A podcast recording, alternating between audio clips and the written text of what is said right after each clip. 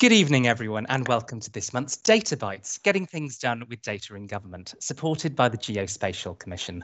I'm Gavin Freegard, Associate at the Institute for Government, and it's wonderful to welcome so many of you to this evening's Geo Special. Let's start in the usual Data Bites way. Hands up if you've been to Data Bites before. Welcome back. And hands up if this is your first Data Bites. Welcome. If you're wondering what on earth that was about, it's something we used to do when we met in person. Think of it as our version of the legacy hand. This is our 20th Data Bites, and we've touched on location data before, but this is our first event dedicated to the importance of geospatial data. Wherever you're located tonight, Data Bites is the place to be. Data Bites and location data, a perfect marriage without a Mumford & Sons tribute act in sight. Before we properly get going, let's start with some housekeeping. We are on the record and are being live streamed, obviously. If you're on Twitter, you can join in on hashtag IFG Databytes, and we're live tweeting from at IFG Events. And you're probably watching this on Slido already. You can use the Q&A tool to put questions to our speakers. If you're not, follow the link on screen. Why do we run Databytes? Data is a small word that contains multitudes. We want to bring the different data communities in and around government together. We want to show people, especially those who don't think of themselves as data people, what better data can mean in practice. And we want to put some interesting projects and programs on the record for people to learn from. How does Data Bites work?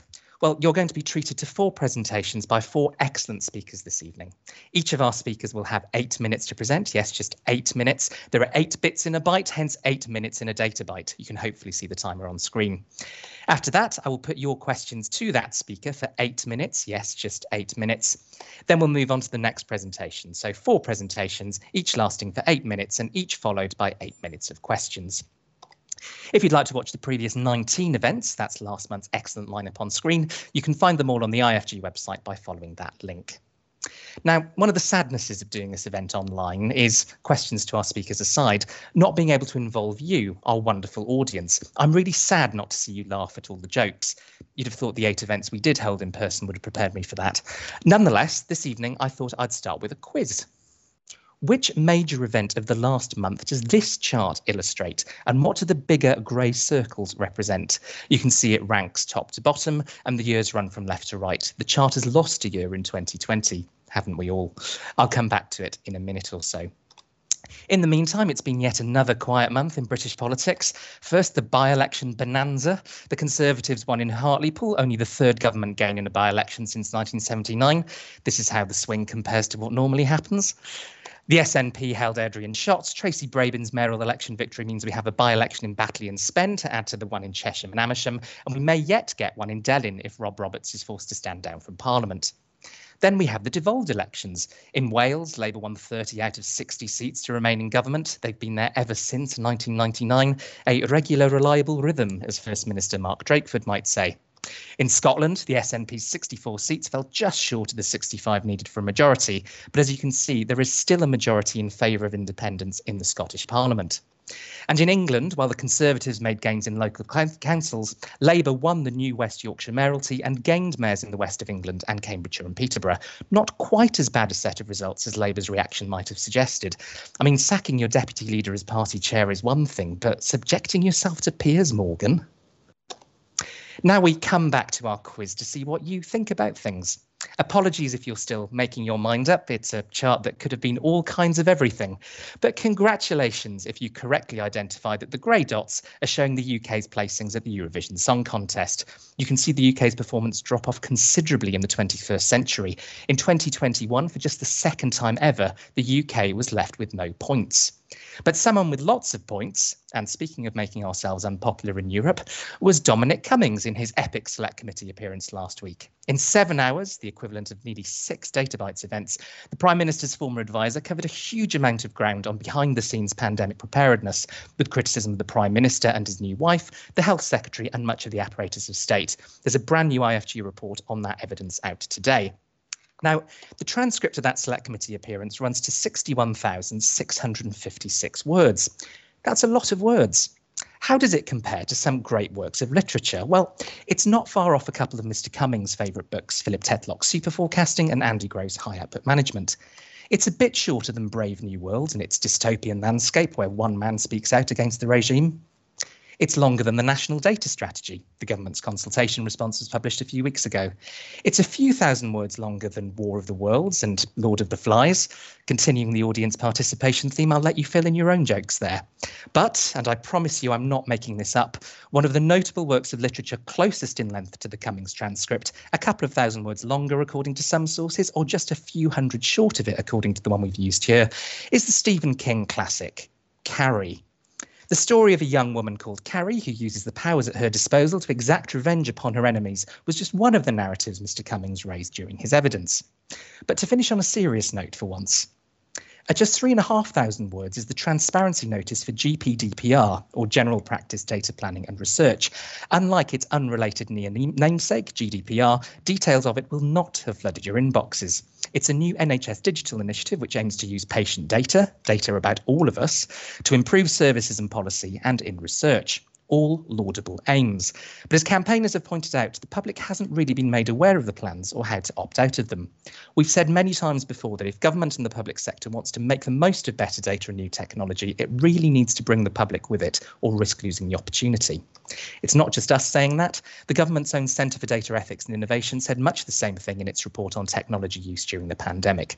This really is the sort of area where government needs to have the conversation in public and with the public. And having conversations about data in public and with the public are our fantastic speakers this evening. First, we'll hear from Thalia Baldwin, Director of the Geospatial Commission, who'll be setting the government context for location data. She'll be followed by Professor Sir Ian Diamond, the UK's national statistician, who'll be talking about unlocking location data for the benefit of the UK. After Ian, we'll hear from Professor Louise Heathwaite of Lancaster University and the UKRI Natural Environment Research Council, who'll be talking about a systems approach to land use decisions. And last but not least, we'll hear from Heidi Mottram, CEO of Northumbrian Water Group, on location data innovation in the water industry. The next Data Bites will be at 6 pm on Wednesday, the 7th of July, the last Data Bites before the summer break. But Data Bites will return, suitably refreshed, in September. Note that will be the second Wednesday of the month before we return to the first Wednesday of the month from October. We're only able to keep Data Bites going thanks to the support of partners, so we're incredibly grateful to the Geospatial Commission for sponsoring tonight's event. If you'd like to follow in their virtuous footsteps, please do email my colleague Pritesh and if you would like to follow in the footsteps of any of this evening's presenters or know someone who should, please do email me. As ever, we'll be having some virtual drinks after tonight's event. Please do join us. I'll put these details on screen again at the end, but the link is bit.ly slash db20drinks, password ifgdb20, all case sensitive. That, let's get our geospatial special underway with Thalia. Thalia, over to you. Thanks very much, Gavin.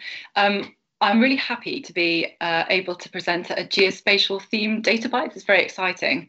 Um, so while I line up to share my screen, uh, I hope that actually other presentations I know will take the opportunity to showcase the really good work that's happening in government and outside of government that depends on location data. Uh, and I'm assuming that you can see my slides there. But so I'm going to talk about um, the development of the UK geospatial strategy. And hot off the press, we have just published our annual plan today, um, which summarises what we've done so far and sets some priorities for the future. So I'm going to spend the next eight minutes talking about what we've done so far. So just a brief recap about the uh, the remit of the Geospatial Commission in case you've not heard of us before. We are an expert committee in the Cabinet Office, and we have responsibility responsibility for setting geospatial policy, for making some targeted investments in data improvement priorities. And we also hold the contracts for public sector access to core location data assets, most notably with Ordnance Survey.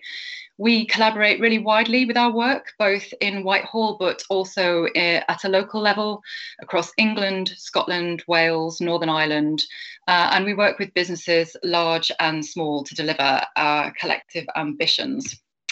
So what, what have we done so far? Well, we've published the UK geospatial strategy, and this is our strategy on a page. We've set a, a fairly high level vision for uh, the UK to have a coherent national location data framework by 2025 and have identified nine location data opportunities set out there. Uh, and then alongside those four missions that essentially set the blueprint for how we will deliver to the, the high level vision. And what we've done uh, so far in the first year of the strategy is to take some steps uh, towards the, the five year targets through piloting some key programs in the nine location data opportunity areas. We've done a lot of work gathering sector specific evidence and also evidence about the value in the geospatial data market. We've also initiated some conversations about people's perceptions of location data privacy and use. We have relet the geospatial data contracts that we have that provide for public sector access, as I said, upgrading the data capabilities and assets there. And we've also started some early work exploring standards, uh, most notably with unique property reference numbers, where we have provided access through an open government license to those and mandated them as a for common use across the public sector. And the private sector is really interested in those as well, especially in housing.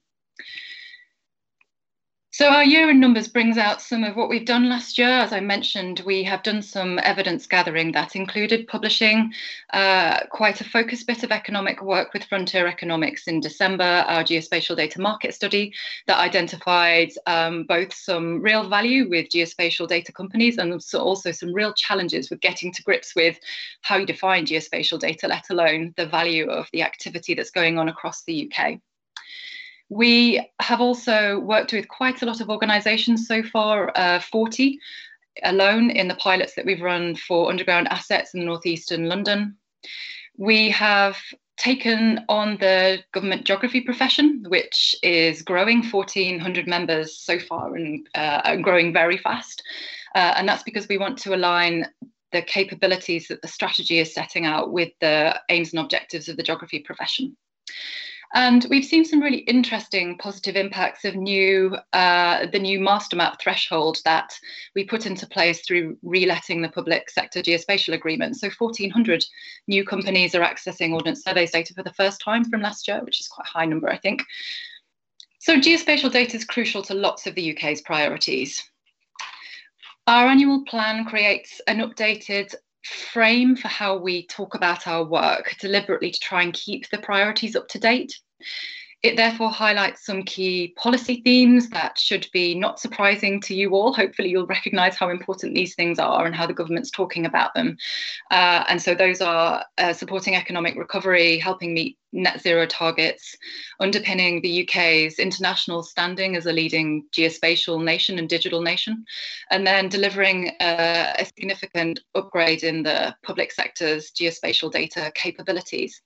So for the rest of the time, I'm going to talk about um, the missions and the work that we're doing this year under those in this frame as well. So our first mission is around promoting and safeguarding the use of location data. We have done some key work, as I said, understanding the market for geospatial data and how we realise economic value. So we'll be building on those insights provided through the economic analysis uh, and linking it to our emerging innovation approach. We're also continuing the public dialogue that we've initiated to understand people's perceptions and confidence in location data use. And we have a new project to understand where the value in improved location data lies and how we clearly articulate it to support investment. So this is key work that underpins some of our target priorities in Mission 2, which is about improving access to better location data.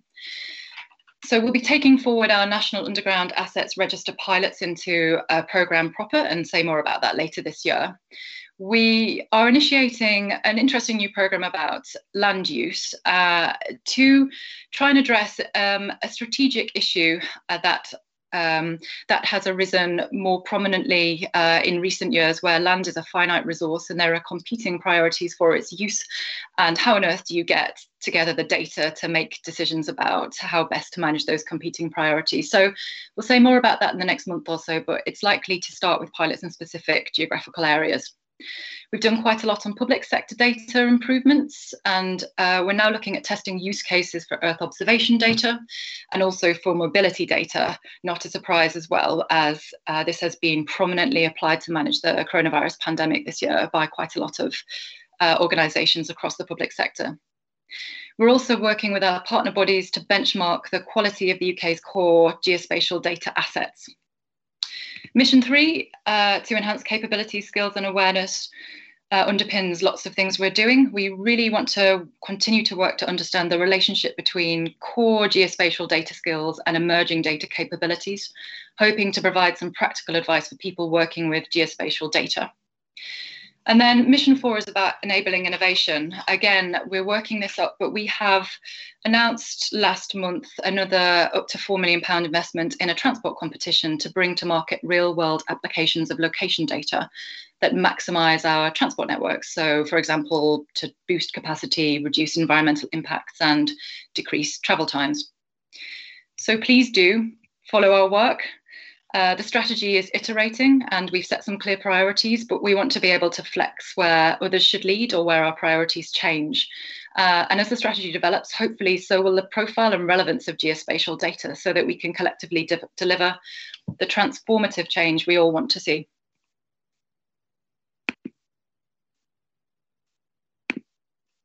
Thalia, thank you very much indeed. Um, I should say as well, you're one of, I think, three people now to have presented at uh, more than one Data Bytes. So I think you were with us back in September uh, 2020, if people want to watch um, that after the event as well.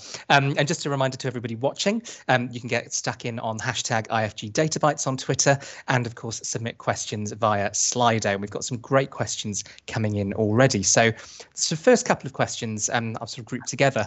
Um, Anonymous asks, is the Geospatial Commission supporting the LOCUS Charter of sort of ethical geospatial data use?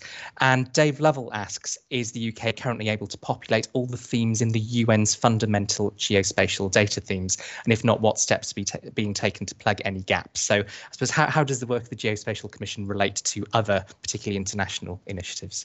Yes, um, a key part of our work, because one of the missions uh, contains a set of co- emerging commitments where we want to ensure that what the UK is doing is recognised um, because of the good work of organisations outside of the Geospatial Commission that have existed for a long time. The UK's uh, got quite a lot of international recognition about, for the quality of its geospatial capabilities. The Locus Charter is part of the benchmark initiative and something that we've um, uh, been really keen to support and see step up. It's being delivered out, outside of us, um, but uh, outside of the UK as well. And so it's really interesting to see the emerging conversation about location data and ethics and those key questions being raised. So yes, we've been really we've been really keen to support it and very interested to see where it's going to take us. And um, as I said, we're running our own uh, public dialogue to understand. Uh, or to try to get to grips with how people even see location data, how much they know about how it's being used, uh, how that makes them feel. And uh, we have committed to publish some guidance about that next year, but we'll make known uh, what we're doing through updates this year as well.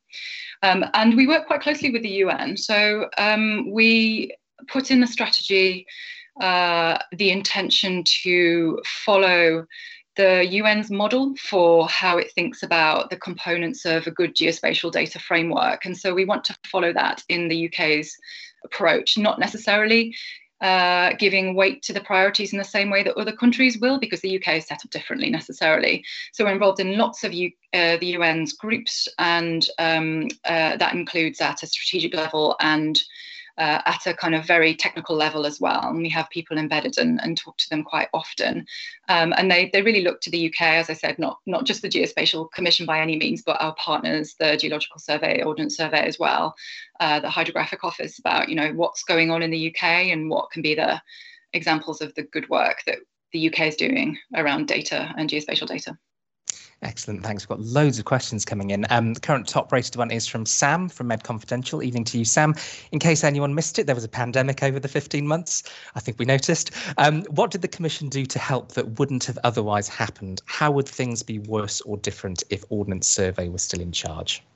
Uh, yeah, so um, we uh, so we're set up to set the strategy. And so we try not to dip into things that are very urgent and uh, and we're not best equipped to deliver. However, uh, through our partners, including Ordnance Survey, some significant things did happen uh, to help with the pandemic. So I think one of the main things was um, through the public sector geospatial agreement that we'd relet in April, Ordnance Survey were able to come up with a um, uh, a data license that allowed uh, some businesses to access data that they wouldn't have otherwise been able to access. Um, and that license was open for uh, the time it took to really get to grips with that data and manage in particular local areas some of that, uh, the transmission related issues. And so uh, there's lots of information about that uh, on Ordnance Survey website, case specific examples of that. Um, and that was all Ordnance Survey's work rather than ours. It just happened to map onto the contract that we have. Um,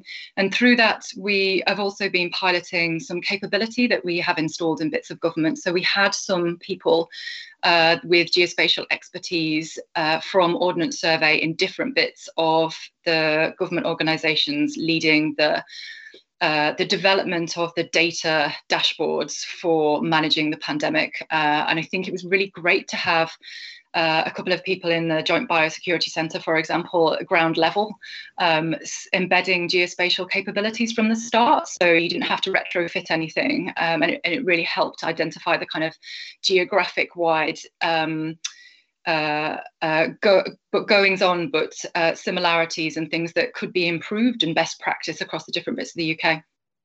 Excellent, thank you. Um, we've got a question, um, sort of similar theme to some of the others we've asked, uh, we've asked already. Uh, so this is from Anonymous. Good evening to you, Anonymous.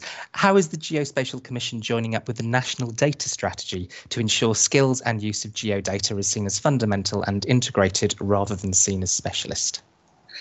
Uh, oh yes, we're in lockstep with the national data strategy, as you would imagine. So we have um, been talking to DCMS teams from the very beginning about the shape of that, uh, and have been very keen to ensure that what we're doing is is framed um, by the national data strategy. So it, it's not the same. There's elements of the data strategy that aren't relevant for the priorities for geospatial data, but there's really significant bits of that that really are.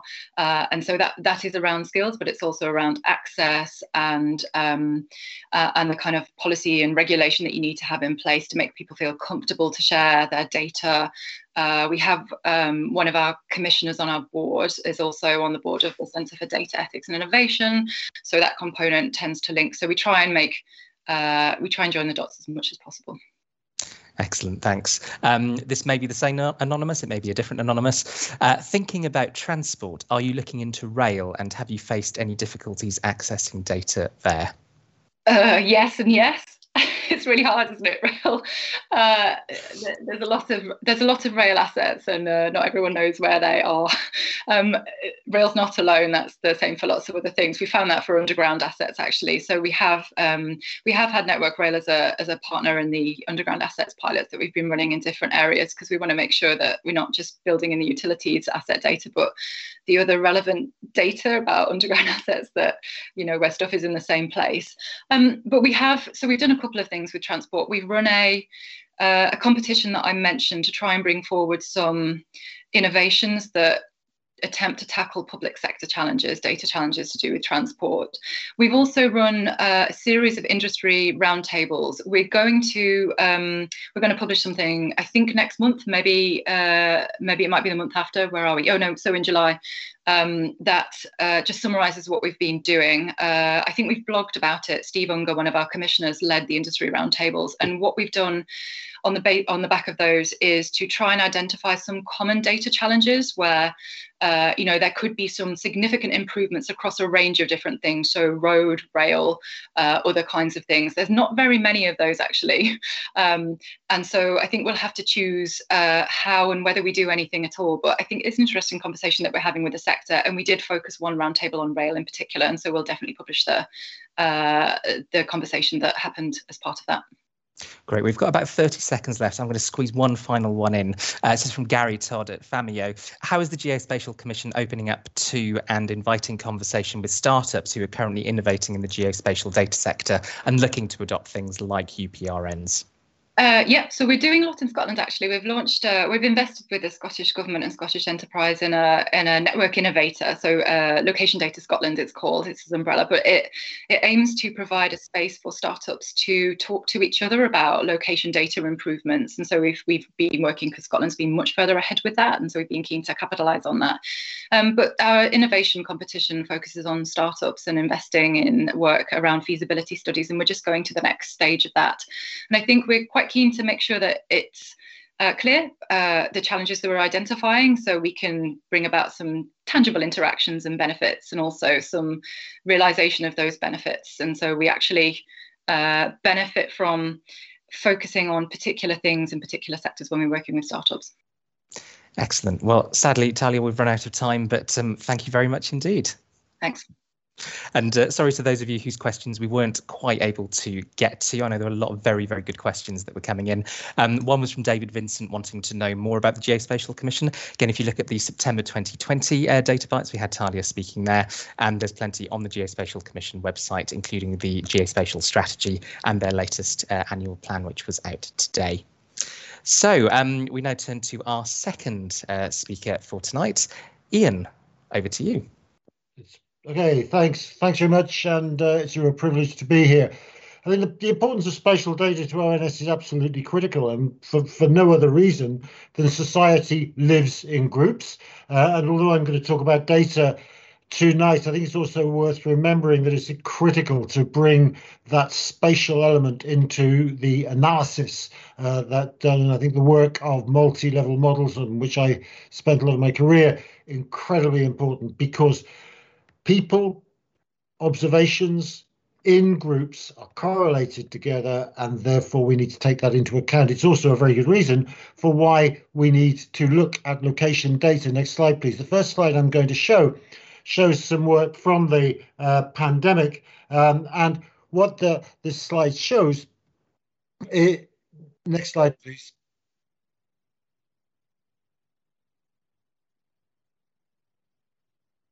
Of course, the good news, the, the really good news, Gavin, is of course um, that you've got an old version of the slides uh, and not the slides uh, that uh, I was going to talk about. So shall we just forget about slides uh, and I'll talk about something else. Um, so thanks very much for showing the slides. Um, look, what I wanted to start off was just making a few points about national comparisons uh, in the pandemic. Uh, and we spent a lot of time this time last year uh, thinking uh, about uh, national comparisons, uh, when actually that wasn't sensible. If you actually went and looked at things spatially in small groups, for example, the European Union's NUTS 3 groups, then what you saw, for example, for Italy and for France, was a very, very clustered uh, epidemic. Whereas the UK, you can show uh, by looking over time had an epidemic which was seeded very quickly right across um, the um, right across the nation uh, and was actually a very national epidemic. Point I just wanted to make is that therefore making a comparison between the UK and Italy was not a real comparison. The comparison had to be between the areas, and if you made that, very sadly, it was Italy that had the very highest uh, rates uh, of the pandemic in those areas where it happened. UK was actually, if you look at NUTS uh, levels, much lower. It's the first point uh, I wanted to make. Second point uh, I wanted to make was to uh, say a few words about some opportunities that we took at, at, the ONS. And one was looking at wastewater. Wastewater uh, was seen as a really interesting and innovative data source uh, to look at um, the extent of virus in the community. You might think this is really, really easy. However, the complexity of underground wastewater sources is incredibly uh, challenging to work with. Uh, and one of the great things of the pandemic, I think, has been the way in which the private sector, the public sector, government have really worked together. And so we were able to work at real pace um, with wastewater companies to be able to produce for the Joint Biosecurity Centre some really interesting ways of identifying the level of uh, virus in wastewater. But there are still problems because one um, point in North London has basically all the wastewater for much of North London, whereas a place like Leicester, there are many uh, more um, places to collect the water from. So terribly important to understand the complexity of what you are looking for. However, another example that we use, which I think is really, really interesting, is at the beginning of the pandemic, there was a lot of identification of outbreaks in different areas of um, work. And so one of the things we did working with Public Health England was to map meat, cold meat pack, packing factories and textile factories, and then to map the location of people working in those areas, and then to understand the distribution. And this helped Public Health England to understand the potential for the outbreak um, identification and also the potential for testing and the importance of testing. So being able to take the location of a workplace to the location of the people who work there, bringing them all together, really, really important.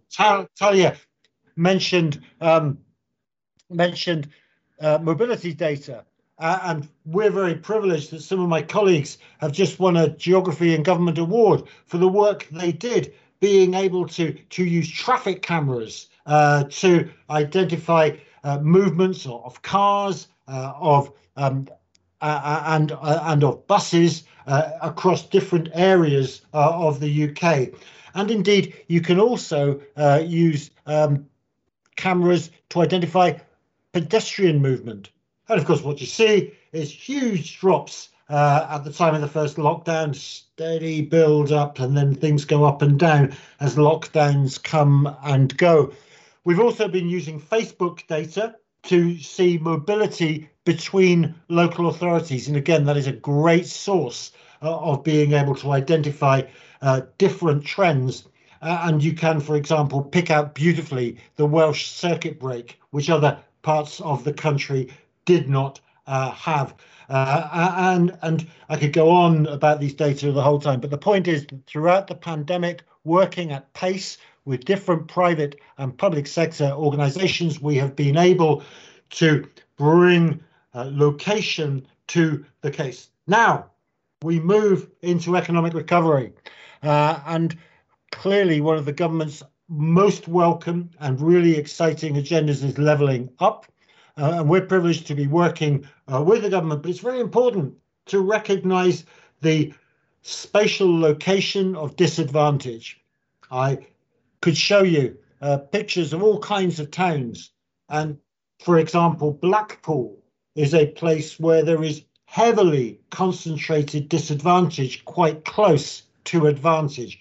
And if you are trying to um, target resource and target interventions incredibly important uh, that we are able uh, to be able to, to identify those kinds of small areas uh, within big areas. Torquay, another fine example of enormous poverty alongside real wealth. Flexible geographies for spatial data, absolutely critical.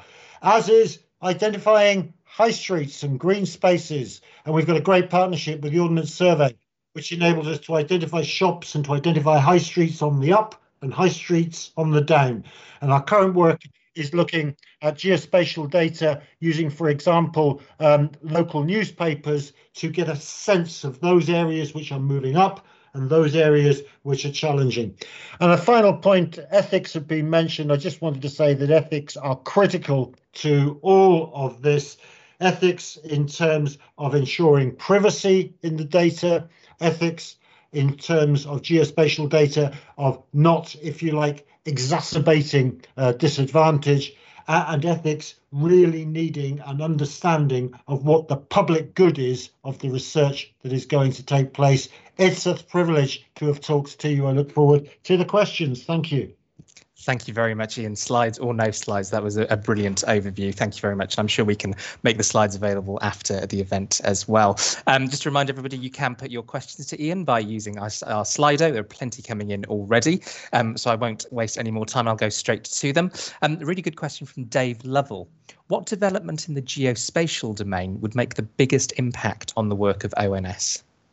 Really good um, question, And I do think the much better um, spatial um, location data, which enable, enable us to link location to many other things in uh, real time. And so absolutely having the, if you like, really close location data that we can then uh, link into all kinds of other uh, data sets would, I think, be incredibly helpful. Because as I say, the critical thing is flexible geographies and building up from the bottom.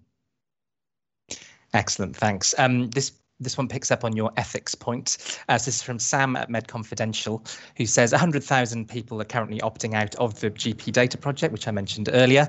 Um, NHSX not really telling people, and Matt Hancock wants more data to sell. What would you have advised differently to protect trust in the collection and use of data?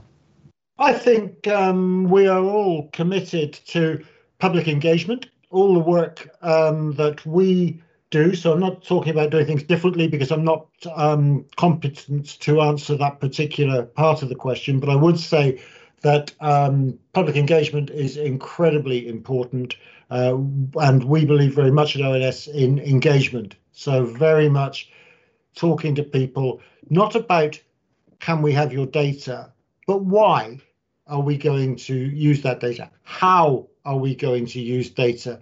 So anyone using uh, data through ONS's Secure Research Service uh, has to go through both an ethical process and an approvals process. And the approvals process is an independent group of people who look at the proposal and asks, is this in the public good? And will it maintain privacy? Uh, and we would argue that working with um, are the public with whom we engage, uh, that people therefore have the confidence that uh, data are being used properly and in the public interest. Thank you. Um, we've got another question from Anonymous, who's having another very busy evening. How does ONS's setup as an independent government funded agency help or hinder it operate at such pace to innovate in a crisis situation? And how does that compare to Ordnance Survey and other organisations?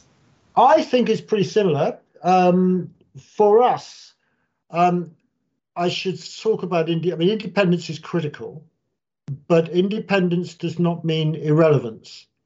So it seems to me it's entirely reasonable for us to be talking to government uh, about what are the questions that are important and what are the data that are needed in order to be able to answer those questions. The production of them is completely independent, and then the data are the data are the data.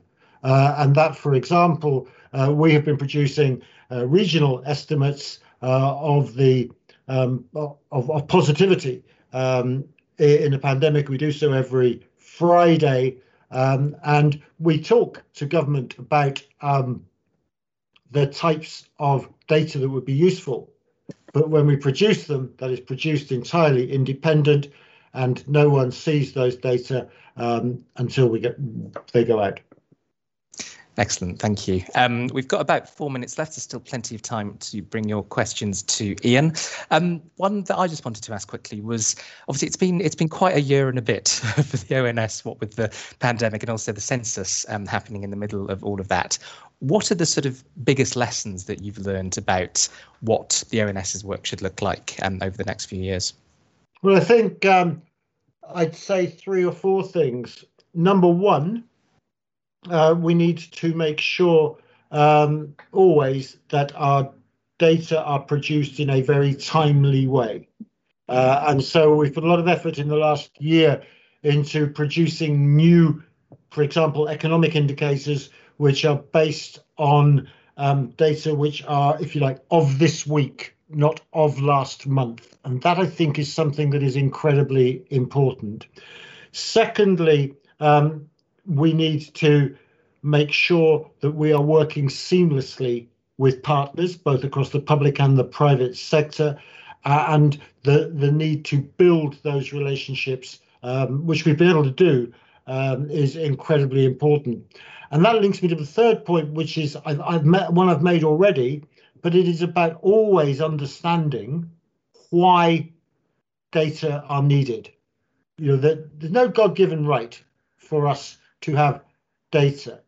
There needs to be a really sound public good reason for collecting data and using data, and people need to feel absolutely comfortable that um, their data are being used properly and kept securely and in a way that uh, satisfies all forms of privacy. And that that's something we've worked hard on, and over the next few years we will continue to do, because I do think that the potential that we have now to develop data, to link data, um, can enable us to serve citizens much better than we've ever been able to do. We can answer policy questions now that I could only have dreamt about in my career. Uh, and it seems to me absolutely right and proper that so long as we maintain the ethics and so long as we maintain the public interest, we do everything we can to ensure that. Excellent, thanks. Um, we've got another question from Sam. Uh, we've heard the Secure Research Service um, mentioned a few times. He says it's a hugely valuable service. What's the one thing that the public should know about it, and arguably researchers as well? Well, we work um, very much to ensure that anyone using the Secure Research Service has no possibility of being able to overcome privacy. the, the work is done in a using five safes, safe, safe people, safe ethics, safe um, environments. And what we do is ensure that using proper ethics, proper approvals, and um, checking the analyses that people have done before it goes out, that everybody can feel comfortable that brilliant work is being done, which is adding really to knowledge for the public good, but to doing so very much in a way uh, which is safe, secure, and ethically sound. We've got another 30 seconds. I'm going to squeeze in a final question from Alistair Burt. Is Parliament, not just government, helpful to you in explaining the crucial importance of data during the pandemic? Have MPs and select committees been keen to engage with you or wary? Alistair, thank you very much for that question.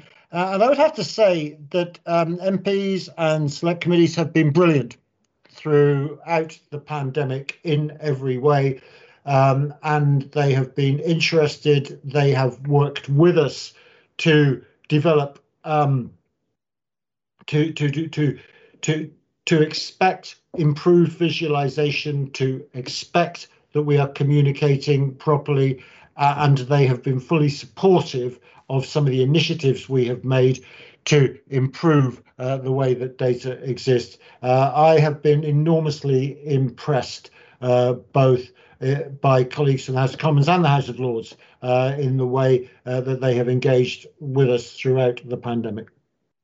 That's a really positive and optimistic note on which to end. Thank you very much indeed, Ian. Um, I should just say as well, Ian mentioned uh, the award-winning project uh, using traffic cameras uh, to track mobility. You can find out more about that at Databyte 17, where we heard from Ian and Lee, part of that award-winning team. And again, apologies to everybody whose question I wasn't able to put to Ian. Lots of great questions tonight, and we've got another couple of excellent speakers to put questions to. So without further ado, our third speaker tonight is Louise. Over to you, Louise. Okay, everybody, I hope you can see my slides and hear me okay. Um, I'm going to present a, a research perspective on uh, land use decision making and really want to reflect on the importance of the location data agenda in that.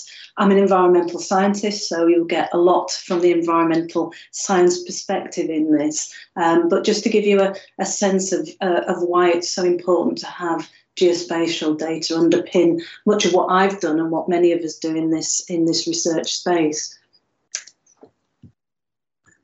Oops, sorry, I've just gone too many slides along. So um, let, us just start with um, reflecting on what we want from our land.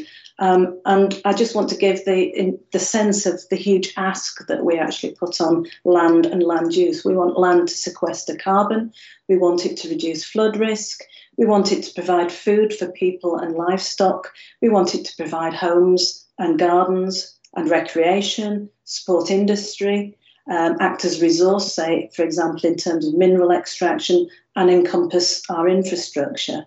So that's a huge ask of that land surface. And this slide you've got up here is, is taken from a report um, that uh, a survey by Ipsos MORI, um, commissioned by the Royal Society, looking at uh, a public dialogue on the future of land use. Now, um, you can see it's spread, it's it's in the sort of normal uh, uh, way of setting this up in terms of more important to participants versus less important, less immediate versus more immediate. Uh, I don't think there'll be any surprises in what you see here. Uh, top of the most important um, and most immediate is around combating climate change, but also up there are things like biodiversity and food production. One area I'll come on to a little bit later because it's closest to my heart and my research area is around uh, clean air and water in terms of what we want from, from land as well. So I don't think uh, any surprises in what you see there in terms of the public, the public dialogue. Um, let's look at a number of different perspectives here. So this is just one perspective, one of the many different lenses through which you might look at land use.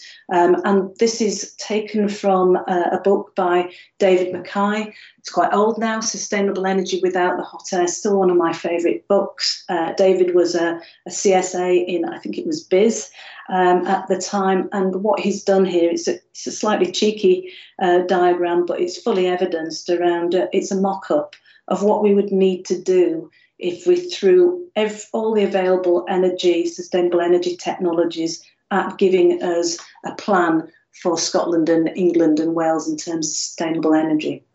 The reason I've put that up is it's slightly scary in terms of the, the scale of the commitment of land to actually deliver that um, that sustainable energy. Now we have moved on a lot since 2008 um, in terms of the um, issues around sustainable energy and the development of technologies. But the principle still stands that if you want to have a sustainable energy plan, then you're going to have to demand a lot of land and land use to achieve it.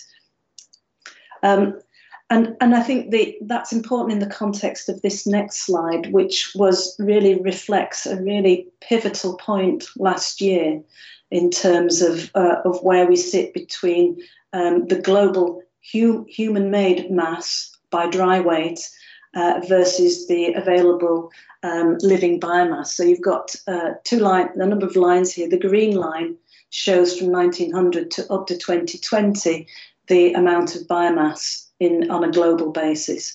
And what you can see by the rest uh, of, of this slide is the increase in anthropogenic, bio, uh, anthropogenic mass, not biomass, excuse me, in terms of adding to that um, land surface challenge. So things such as metals, asphalt, bricks, aggregates, and concrete, all increasing the uh, burden, if you like, or the support required from the land service surface to serve those uh, challenges.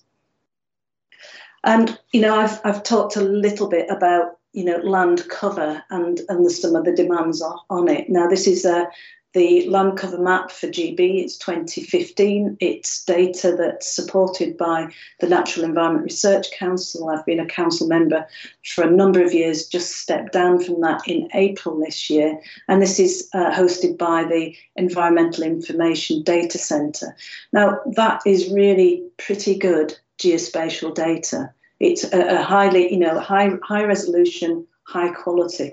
But the key point about it is it's only a snapshot of land cover. It doesn't really tell us much about, um, at least from a systems perspective, about what the implications are of changing land use, say to support energy or to do many of those other things that we want of it. So to understand and make sense of land cover, we've also got to think much more dynamically in terms of some of the implications. And this next map is, is my own research area in terms of diffuse, um, diffuse pollution. And what this shows, it's old data, 2000. Um, I expect uh, it hasn't actually changed that much in terms of the pattern. There are two maps here. The one on the left is the concentration of phosphorus in rivers. Uh, blue is good, red is bad, and the map on the right is nitrate concentration in rivers. Again, blue is good and, and red is bad.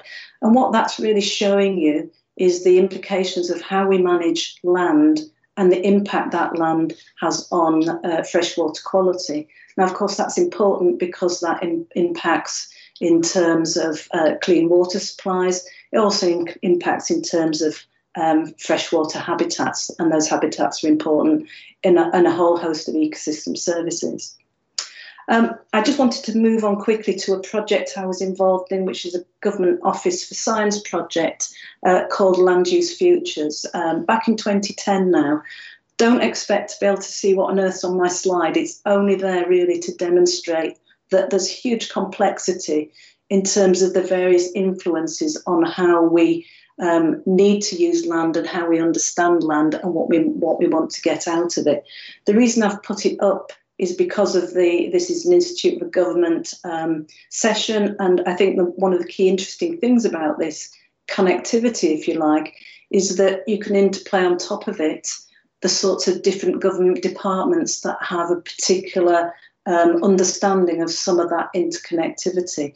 But to me, what it really, really shows is the fact that if you're going to make um, joined up decisions around land use, you're going to need to have joined up decisions across government departments as well, because different departments hold different parts of the data, have different lenses through which they view the data, and different perspectives on it. And I think that's important to reflect on that as we go forward.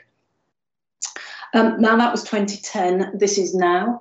Um, and since 2010, there's been a huge growth in two things. One, our capabilities in terms of data science, and also our capacity in terms of Earth observation. Um, and this is a, a, picture taken from another Royal Society report around the dynamics of data science skills. What I think is really important here is it basically tells us that what we've got now is a community of interdisciplinary scientists, a community of workforce, uh, a, a, new workforce that is much more capable of uh, using data computing that data effectively through increased analytical power and helping us make more joined up decisions. But of course, that data needs to be sufficiently granular, it needs to be interoperable, and it needs to be accessible. And there are big challenge, challenges around that accessibility. Um, and then another Royal Society report, which took it a next step, really. It looked at digital technology and the planet, so no um, lack of ambition here. But I've put this slide up simply because what it says uh, was uh, looking at the way that uh, digital technology could be used to help us achieve some of the challenges under net zero. I don't know if you can read this, but what you can see here is uh, the key criticality of data at every point in understanding that. If you don't have the data, then you can't do the digital twins, you can't look at the feedback potential, you can't look at your assets and what changes you need to make. That means that you can't do the things around emissions reductions, around well-being, around resilience, and around biodiversity. So, last slide, key messages. Um, I'd like to, I hope you might take from this presentation is one, you know, the huge importance of geospatial data, but I call it dynamic ge geospatial data. It's not sufficient to just have a snapshot. We need to look at how it connects over time and how that data that data has impacts in other other sectors from one sector to the other. I've mentioned the need for join up across government departments because this challenge around land use will not be solved just through one department. And then the last thing I wanted to finish on is there is a wealth of data, geospatial data available through many of the UKRI data centres. I've just listed the ones here that are operated through the Natural Environment Research Council. I've mentioned, I've shown one picture from the Environmental Information Data Centre, but there are many other centres that will also give you that insight and analysis. Thank you. Thank you very much indeed, Louise. And just a reminder to everybody that you can submit questions to Louise via Slido. And of course, you can also use hashtag IFG Databytes on Twitter. Uh, Louise, you may need to turn your camera uh, back on, possibly. Okay, thank you. So hopefully we'll be able to see you very shortly. There we are. Excellent. Thank you very much for that um, presentation. Um, I'll dive straight in with the first question, which is from Fiona at the Geospatial Commission, which is what one thing should the Geospatial Commission do on location data for improved environmental outcomes? Okay, so I think I think the one the one thing is to um, reflect on the points I've been making about the dynamic nature of that data, that snapshots um, like land cover data might be a start point, and it might be quite a challenge to get to that point of understanding how to make that data interoperable. But it's got to be about how you um, how you make that data, you know, from a systems perspective, how you think about how that data is going to impact on other parts of the system. So, from a geospatial commission perspective, it's talking to lots of government departments. Huge challenge about getting everybody to buy into the need to a share data, b make that data uh, interoperable, uh, and and c then start asking probing questions of it really in the sense so it's that you know i keep saying this word joined up thinking but it is about joined up thinking and if the geospatial commission can help us do that we'll be a long way forward Excellent, thank you. Um, the next question comes from Lisa Allen, a former uh, DataBytes presenter. She asks, what are the gaps that you have seen? Is it data or skills, both or more? Um, I would have said um, 10 years ago, for some of those old slides I was showing, it was the data. We're now at the point where the skills capabilities have grown um, immensely. I think the, the gap is actually harnessing those skills. So making sure that we have join up between people who measure and collect data and people who model that data and then departments, government departments, and uh, private industry who need to understand how to use that data. So, again, it's about the connectivity. The gap is around understanding that connectivity, which is why I showed that slide um, from the Royal Society, because what they were doing there was identifying that we've got a new cohort of people coming through the system to which interdisciplinarity is just normal behaviour. Um, and actually, uh, enabling them to have the right sort of challenge to work across various sectors is a gap that's waiting to be filled. As a community there, we need to fill it, in my view. Excellent, thank you. Um, we've got another really good question from Alistair Burt. Uh, he says, Louise, you mentioned the need to have better joined up government departments, and I can say from the Institute for Government point of view, that's something that we we call for a lot as well. Uh, have you noticed any positive results from the joined up metro, mayoral, local government areas in recent years, bearing in mind their responsibility for local land use? And in fact, Joe Cudford from the Geospatial Commission similarly asks, how important will it be to join up land use data and decisions between devolved administrations? Okay, so uh, they're slightly different questions, so I'll take them one at a time. So thank, thank you, Alistair. A uh, really good question there. Um, I think what what the Metro Mayors are doing is allowing sufficient challenge around the at the right sort of scale. So they've allowed us to start thinking about potential trade-offs, to start looking for potential win-win outcomes. So much of my research is about uh, trying to look, if you're trying to, for example, control flood risk, are there other ways that you can also enhance biodiversity at the same time? Now, the Metro Mayor concept and the fact that you're talking about bigger regional areas means that you can explore the needs across a much wider area than you could have done if you didn't have those sort of setups in, in place. So I think it's again, um, it's a platform to ask better questions of the data and that that platform will then help us move forward in terms of what data we need to keep collecting and how do we need to analyze it. Now, Joe's Joe's question was a, an interesting one, and um, I, I, guess the devolved the devolved administrations question is also important because it happens. It, things are done differently in parts of the system, and we can learn a lot from it. So I spent uh, seven years, five years, sorry, five years as chief scientific advisor to the Scottish government on rural affairs, food, and environment. And um, what I found there was that the understanding around uh, geospatial data was actually a long way ahead of the game in terms of England. Uh, I don't know Wales, I've not worked with Wales an awful lot, but I think that's partly because um, you've got um, a, a, huge resource that needs that needs to be understood. So you know, 80 percent of the population live in 20 percent of the area in Scotland, and then you've got all that natural resource to reflect on. You also have a number of institutes, research institutes that have uh, specialised in geospatial data one way or another, and that's allowed that question of of the interplay between different parts of the system there's also a strong, strong push around uh, land use and agriculture in Scotland that's slightly different uh, to England. Uh, a Canadian colleague of mine um, refers to England as a peri-urban environment, and uh, perhaps he's right. Excellent, thanks. Um, we've got a question from Ruth Dixon. Evening to you, Ruth. Do you think the new agricultural, uh, sorry, do you think the new agriculture subsidies based on environmental land management will improve the quality of land use in the UK? And will we be able to track any changes with geospatial data? Um, will we? We need to. Uh, is the answer to that last part of the question. We, we must be able to do that. Do I think it will um, make a difference? Yes, I think it will, but it will. I think what we've got to do is be patient because it will take time to do that. Now, I've spent a lot of my career working on phosphorus pollution.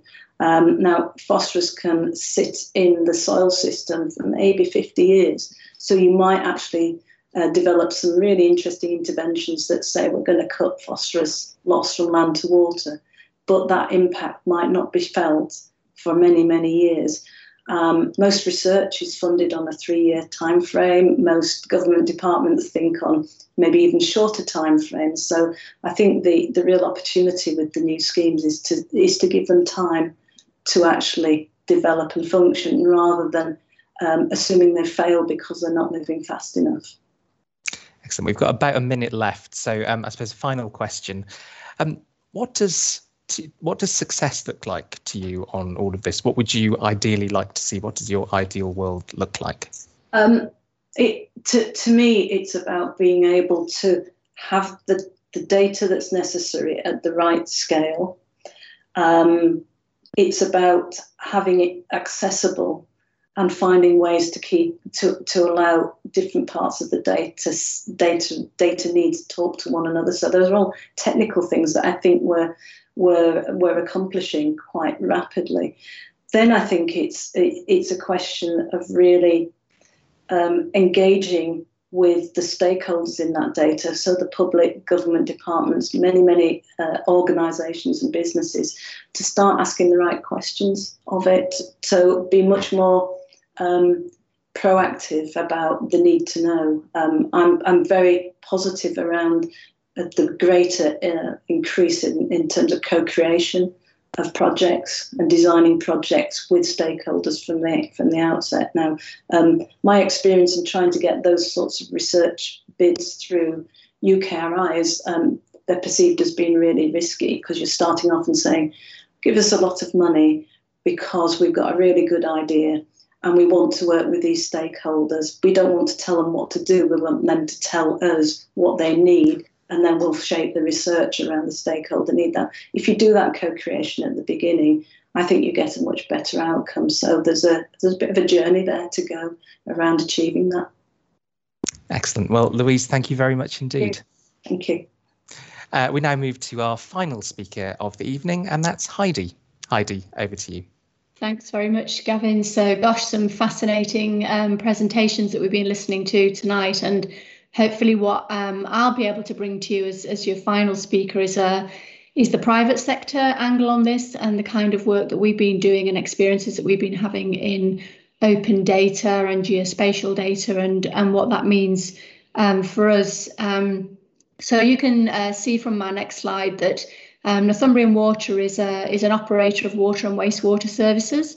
Um, we actually operate across two, two quite specific geographies. We're a water and wastewater company in the northeast um, and a water only company in Essex and Suffolk. And we've around about four and 4.4 million customers across those um, areas. And uh, it was lovely to hear um, Surian talking um, earlier on about the the work that the water industry has been doing recently on tracking virus in sewers because we've been participating um, in that program with uh, collecting collecting uh, samples around 15 uh, sewage treatment works in our area. So really interesting stuff, but that's not um, what I'm here to talk to you about tonight. It's really a, a combination of of our journey on using um, open data and collaboration and why we do that.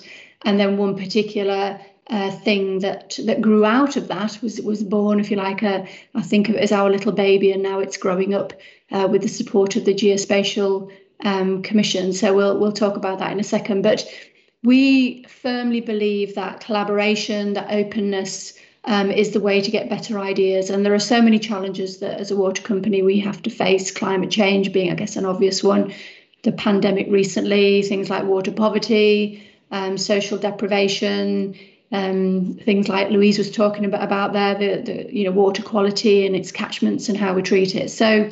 Um, so getting involved with lots of different people and, and trying to to grab hold of that data and see what it can do with is just totally and utterly core to, to where we're coming from. And that's really why I've, i ended up here, I guess, tonight and, and to talk about what we think is as our poster child for um, collaboration is the is the National Underground Assets Register, or NUAR as it's become. So this this all started back in um, in 2017, and we were trying to find a way of making open collaboration um, come to life um, and bringing people together in a in a way where they could uh, do something, I guess, quite trusting um, and open. And um, now we used to bring people together in quite a conventional way. We used to have a conference, but we decided to do something a bit wacky and uh, set up our own innovation festival. So the idea was was in much the same way as you might have a corporate um, event, but we would stick everybody in in fields in a tent in their best festival gear um, in the hope that that creativity and that slightly mad environment would really bring out the very best in people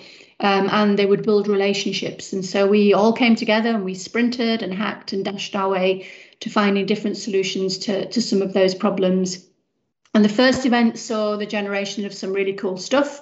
Um, so we decided to carry on um, doing it. Um, and we were particularly blessed in the next year that one of our festival tents, we put some uh, some amazingly talented people from the Ordnance Survey, um, a company called One Spatial, um, as well as a whole load of asset owners um, from uh, outside of water. So UK Power Networks, Northern Gas Networks, Northern Power Grid, Openreach, some local authorities. and, and they started hacking about how could they share information in a in a much better way. And what they wanted to do and what they came up with was the idea of having the ability to see all those cables and pipes. We've got, you can see the, the kind of numbers of, of, of mileage of pipes that we've got um, and have it all in one place. It seems like a really obvious idea, but for decades people have been trying to pull this off and they just haven't been able to do it. So the idea was that you could look down using your phone screen and see a fully comprehensive map of what was under your feet not just the cables, but information about them as well, like voltage, diameter, pipe material, depth. Um, and you know, there's there's a hell of a lot of it. And for us, particularly in water, it's a real challenge because water pipes are the are the deepest. Where underneath everything else, for obvious reasons, you don't want your water uh, burst going all over your electricity. So um, for us, we have to dig through everybody else's stuff before we even begin to get to our assets. And so that can be actually really quite dangerous if we don't have a good idea of what we're digging through. Um, it can be it can be deadly um, if we get that wrong. So um, we make we we dig a hell of a lot of holes. We probably dig around about 100,000 excavations a year during our normal maintenance um, operations. Um, and in 2018, we spent uh, around about one million pounds repairing assets that have been damaged by other utilities um, in doing their work as well. So a lot of time, wasted time, um, wasted money. And we reckon that if we could actually reduce the amount of accidental strikes um, on underground cables, we could probably save the UK economy somewhere in the region of 1.2 billion pounds. And that seemed like a pretty good um, prize to go after. So the concept was drafted up during the, fest- the festival. Um, and the team walked out of the tent with a with a very simple prototype and actually did start digging holes in the middle of Newcastle Racecourse in a very safe way and not on the track where the horses were going to run. I'm sure you'd be pleased to, to know that. Um, and prove that they could that they were digging down exactly what they thought was there. So the consortium um, carried on. um, the Ordnance, Ordnance Survey quickly developed a platform, and after three months, we had a working pilot which covered the whole of Sunderland Council's area and some 140,000 properties. And that brought us together, as I said, for the first time, an electronic underground city map with the help of those partners that we'd carried on with, so Northern Gas Networks, Northern Power Grid, Openreach, as I said, and uh, and actually the British Geological Survey had become involved by that point. We carried on, got very excited, um, built a, a, sort of sandpit environment, and 12 months later we'd done the whole of the northeast, and we'd got all 13 local authorities. So this was going viral, as you can say. We certainly weren't in our own little world. Everybody was putting their data sets on the table um, as well. Um, but it also started to expose, I think, quite a lot of quality problems um, with the with the data. But that's good in a way because it means that we started to improve that data as well. So we thought we had something great, and um, we started to talk to government about it. We knew that collaboration um, was going to be the absolute key to this. Um, we knew that people needed to trust um, what they were doing with their data, be able to share it in a way that um, you know didn't didn't prejudice their commercial advantage. Um, and that's say when the Geospatial Commission got involved, um, and they we've they we've continued to work with them. Uh, they've done some incredible stakeholder engagement work, particularly with some of the um, organisations that were less trusting of this sharing environment, um, but got us to the point where everybody could see the real value of all of this and that actually being open with this data had to be the key to to success so in in a relatively short amount of time we've gone from a small little seed to uh, to something really really big um, and uh, really really pleased with how it's going. And um, they're going to go live with this hopefully um, towards oh sun's glaring on me is it right? Okay. Um, hopefully that's a little bit better. Um, and hopefully this will go national towards the end of this year, which we're really pleased about. But before I close, if I can, with my last minute, I just want to invite you to innovation. All of you that are on this call, if you want to get involved, and this is something that you think you could contribute to, Innovation Festival 21 is running. The theme is the brilliant get together. It's going to be a hybrid of digital, online, and um, physically getting people together. Last year we were operating in 37 countries in the world and 900 different organizations. So you're interested in open data, collaboration, solving problems together, then we would love to hear from you. Thanks very much.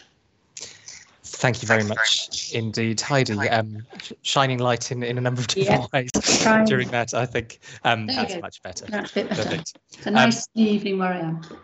Lovely. Long, long may it continue. Yeah. Uh, just a reminder to everybody, you can put questions to Heidi via Slido. We've still we've got some coming in already, or use hashtag IFG Databytes on Twitter. So we've got a really good first question from Anonymous. Again, good evening to you, Anonymous. Um, what's the feeling amongst the rest of the water industry with the innovation work that you're leading? Are they resistant to change, or do they want to learn more from you? Well, I think it's been a really interesting journey. So, when we did our first innovation festival in 2017, I think we had four of the um, other water companies. So, they were brave souls, um, ventured up to the northeast, probably didn't quite know what they were going to, particularly as we told them to come in their best festival gear and we stuck glitter on their faces as they walked through the door. Um, but but it, clearly that that was what made it spread. So everybody understood that there was such value in working together so that even though you might think you've got some great idea, to be honest, other people are going to help you work it up. Um, the, the, we work on sprints, so we we kind of try to condense typically a whole year's worth of work into a week and accelerate things um, together. So. Um, so four years on, every single water um, company comes to the Innovation Festival, and I'm really, really pleased that I've heard today that it's actually going to be held partially in Australia with Sydney Water this year, um, right down by the Opera House. So isn't that incredible? And that people have seen um, that value. So we're sharing things, um, and the industry is also at the moment working on a digital innovation sharing platform that we're leading on called the Centre of Excellence. So I think it's fair to say that people might have been sceptical four years ago, but now they are full on advocates, um, and we're sharing loads. Excellent. Um, following on perfectly from that is a question from David Vincent, who says, Great presentation, Heidi. On that question that you just answered, um, is what you've developed commercially exploitable by other utilities? And if so, how is access going to be arranged? Well, I think our you know our view about this was that um, you know this this would best fly if it was done in a in a in a collaborative environment and, and an open data environment. So we've effectively gifted um, everything that we've done on this, as as have the other utilities that have worked with us. So yes, it's been led by us as a water company, but as you heard me say, we've got um, electricity, telecoms, local authorities, um, all putting their data into this and seeing the value of this um, in in people, you know, creating an asset that we can all use, as opposed to something that somebody somewhere is going to is going to try and exploit. And that was actually the key to it. If this had been a commercial organisation attempting to do this, I don't think people would have put their data in. So, um, you know, the fact that the Geospatial Commission and the Ordnance Survey have led on this is what's is what's got everybody into it. Excellent. Um, we've got another question from Lisa Allen. How are you dealing with the data quality issues discovered? Is it creating a feedback culture and improving the data overall? Yeah, so we haven't quite got to the point where we're going live nationally, but what has been happening, if you like, in the background, um, particularly as technologies have moved along, is we're getting much better at improving information, literally using technicians who are out in the field adding new data, not just to our own data set, but you know because they come across assets that are belonging to other operators, um, and we're able much easier now to submit it to them and for them to be able to validate it against their own technical drawings and then update. So it's getting much, much, much better. But it's, I mean, it's an endless task to get this stuff right. Some of this stuff was was laid many, many, many years ago, um, and just you know trying to to polish that data is is will be a lifetime's work. Excellent. We've got another four minutes or so, so do keep your questions coming in. We've got a nice comment from Fiona at the Geospatial Commission who says, Thank you for your support, Heidi. The highlight of her time at the Geospatial Commission was getting her minister down the tunnels and on ITV. Um, something that you've talked about, um, well, talked about a lot is the sort of importance of collaboration. You also talked about being able to bring a sort of private sector um, perspective to this, but also the importance of having a sort of public sector partner in the Geospatial Commission. What have been the sort of greatest challenges when it comes to collaboration, and has that been different depending on the type of body, whether it's public sector or private sector, that you've been collaborating with?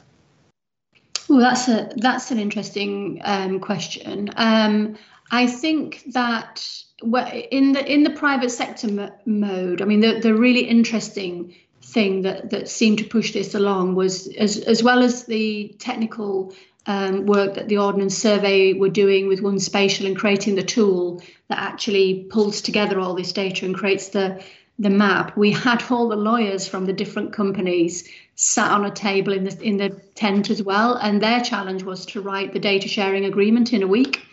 Um, so you can imagine how that was was going. But again, it, it comes down to, you know, if we try to do that through meetings um, and sending, you know, some updated version of it and some lawyers somewhere. You can imagine what that had gone like, but they couldn't do that because they were literally sat next to each other, and the following morning they were going to have to explain why they hadn't done what they're supposed to have done. So, so it is a really, really good way of accelerating things. Um, I think, and uh, working with government, that this the scale has meant now that, that to a degree, I wouldn't say I wouldn't say it was slowing down, but we are in that phase where we, you know, we know that we're laying um, the the kind of the the ground level for this going for something very important to be built on. So it is important that this bit gets right. So, I mean, I was talking to Thalia earlier today. We have regular catch-ups, and she knows I'm just itching to get hold of this product in its national sense so that we can start using it in its fullest sense um, to to help our operatives. But um, but it is right that we get it we get all the protocols right because otherwise people won't want to adopt and this whole system is relying on people being prepared to put their data in um, and trust the platform Excellent, thanks. Um, you talked tonight and in a blog post that you did for the Geospatial Commission about the importance of the culture of innovation. How do you sustain that between the sort of big events and across such a range of stakeholders? Uh, in in lots of different ways. So so we we took the the view that innovation was everybody's job. Um, sometimes organisations have innovation departments, but we wanted everybody to to play. So we have um, a, a big um, group of innovation ambassadors Um, so around about 100 of them all over the company who are, who are always uh, doing a, a, range of different things. We run innovation competitions. In fact, we've just launched um, our Invest Quest, which is a little bit like a Dragon's Den. Um, internal Dragon's Den is is just opened at the moment. I was um, launching that on a on a on a broadcast that I do in the company with last year's winners, um, who've just won a national award for their work um, to create a mobile wastewater sampling um, uh, trailer, which was which was just brilliant. So that's opportunities for employees to to win financial backing from from the company for their idea, um, and people you know love all of that kind. So we're always looking for a beat rate of something to happen all the way through the year. But the festival is definitely the kind of crescendo of it all, and people you know are, are waiting for that all year and, and wanting to play play a part final 30 seconds so a final quick question um, what what do you ultimately want to achieve with all of this? What does success look like? Um, well, I think in terms of what we're talking about tonight, if if we get the National Underground Asset Register to be a national database, then I, honestly, I will. Uh, my, myself and all my colleagues that have worked on that. I mean, that is an that's an incredible ambition uh, met, isn't it, for any company to have taken something developed in a tent and, and grown from a seed to something that's a, that's that's been used by all utilities, local authorities, and anybody who wants to dig a hole basically without hitting something. Um, I, I, will just burst with pride if we get that far, and I'm, and we will because it's going to happen. Excellent. Well, very best of luck with it, and um, thank you very much uh, for taking part tonight. Thank you. So um, just a few parish notices from me before we conclude for the evening. Uh, the first thing to say is, of course, um, that we will be having some virtual drinks afterwards. So hopefully the details of that will be going up on screen as I'm speaking. So please do come along for a bit. Um, obviously, you'll have to bring your own drinks. Uh, at some point, we may be back in a physical location. We'll be able to actually go for drinks uh, afterwards, but not just yet. Um, our next event, as I said earlier, will be on uh, will be at 6 p.m. on Wednesday, the 7th of July, our last one before summer break. Of course, there's lots more coming up at the Institute for Government, uh, events on everything from COVID public inquiries to the meaning of global Britain and the meaning of levelling up. So plenty to keep you busy over the next few weeks. And all that remains for me to say um, is sort of three very big thank yous. First of all, a huge thank you to the Geospatial Commission uh, for supporting us tonight and uh, allowing us to run this Geo special. Uh, we're very grateful to them. And again, if you would be interested in sponsoring a future Data Bytes event, please do get in touch with us. A second massive thank you is to all of you for watching. You've been a brilliant audience with lots of really great questions. And again, sorry to all of those uh, whose questions I wasn't able to get through. Uh, very busy Slido tonight. And finally, please join me in a virtual round of applause for our fantastic uh, presenters this evening. A huge amount of ground covered, literally and figuratively. Um, so a huge thank you to them. And uh, look forward to seeing you hopefully at virtual drinks. And if not, see you next month. Thank you very much.